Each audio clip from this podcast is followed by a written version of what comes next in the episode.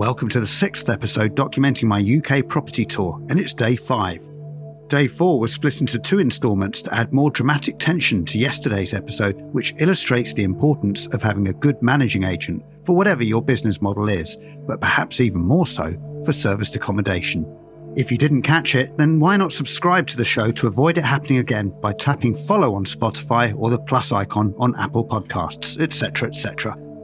Today's episode starts in Nottingham, continues in Derby, returns to Nottingham to pick up a hire car before heading up the M1 and M6 to a networking meeting in Manchester before finally getting to bed well after midnight in Leyland, just outside Preston.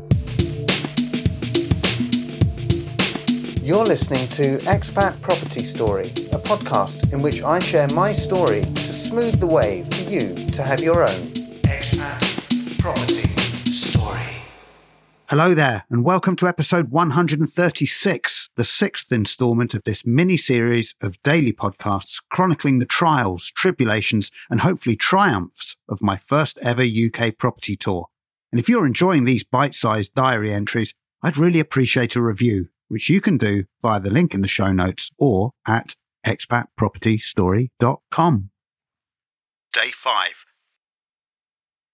I'm wary of going over old ground in these short episodes, so I'd recommend you listen to the last episode, that's number 135, before this one. But suffice to say that I didn't get a good night's sleep.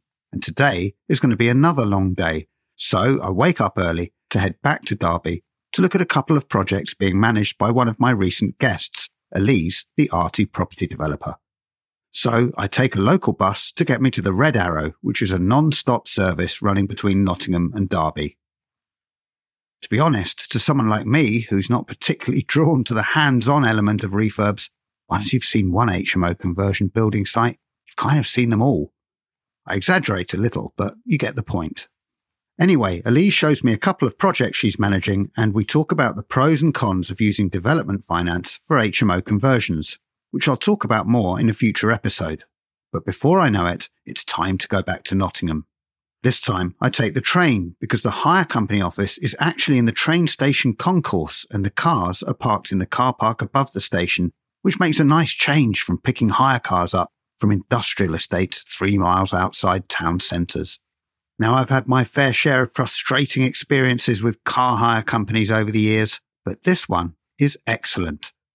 The rep asks me what I'm hiring the car for, and when he finds out it's because I'm going to check out our newly refurbished SA property in Leyland, Lancashire, he reveals that this is something he's looking to do, and he has lots of questions for me.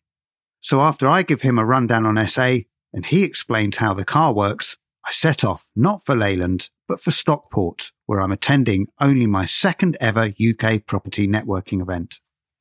The event is called Refurb Ed, co-hosted by ex-guest from episode 128, Grant Erskine, and one of the speakers is Rod Turner, another ex-guest. And as the talk begins, I spy another ex-guest, Sam Cook of Blue Bricks magazine, and move seats to say hello.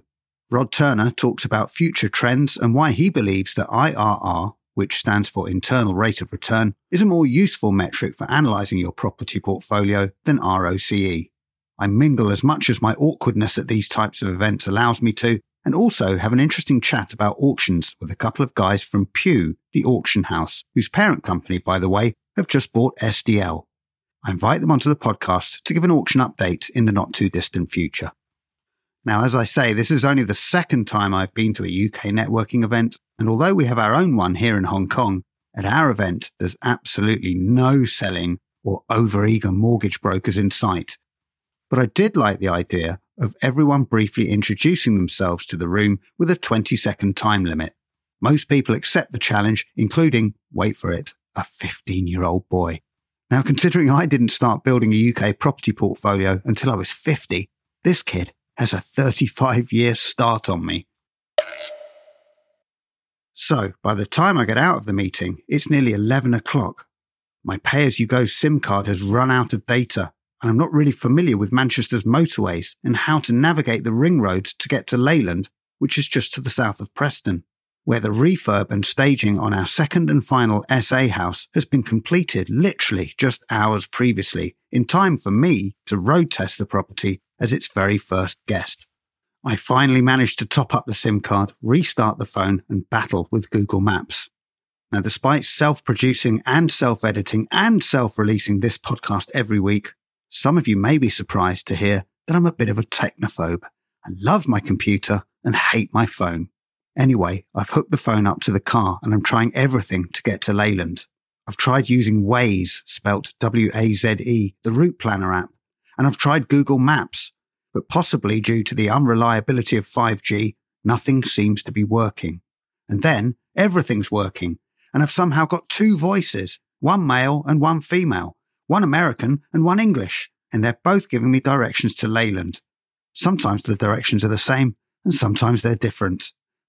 Anyway, the two of them combined to get me to the M61, but just as I'm following the instructions to take the slip road to take me north towards Preston, I'm forced to carry on round the roundabout as the motorway's been closed off, probably due to an accident. I take the next best exit, thinking that one of my new friends will give me an alternative route to Leyland, but both of them keep leading me back to the blocked off M61. I'm forced to take a guess. I drive past Bolton Wanderers football stadium, so I know I'm in Bolton, Fortunately, I spent a long time analysing Bolton as a potential location for our first SA property a few years ago and came very close to buying a property on the Chorley Old Road. And my gut instinct is telling me that Chorley is between Bolton and Preston. I'm reminded of the film Trainspotting. Choose life, choose a job, choose fixed interest mortgage payments. I choose Chorley. Eventually, after about 10 miles, my route planning friends both choose Chorley with me and eventually guide me to our newly refurbished and staged three bed semi in Leyland. And after navigating the key safe, I get in and find a nice bottle of Prosecco waiting for me on the table.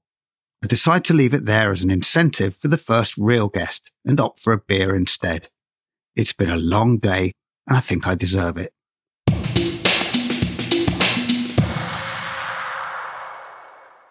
Join me tomorrow for day six.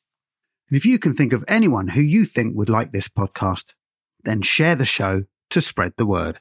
You've been listening to Expat Property Story.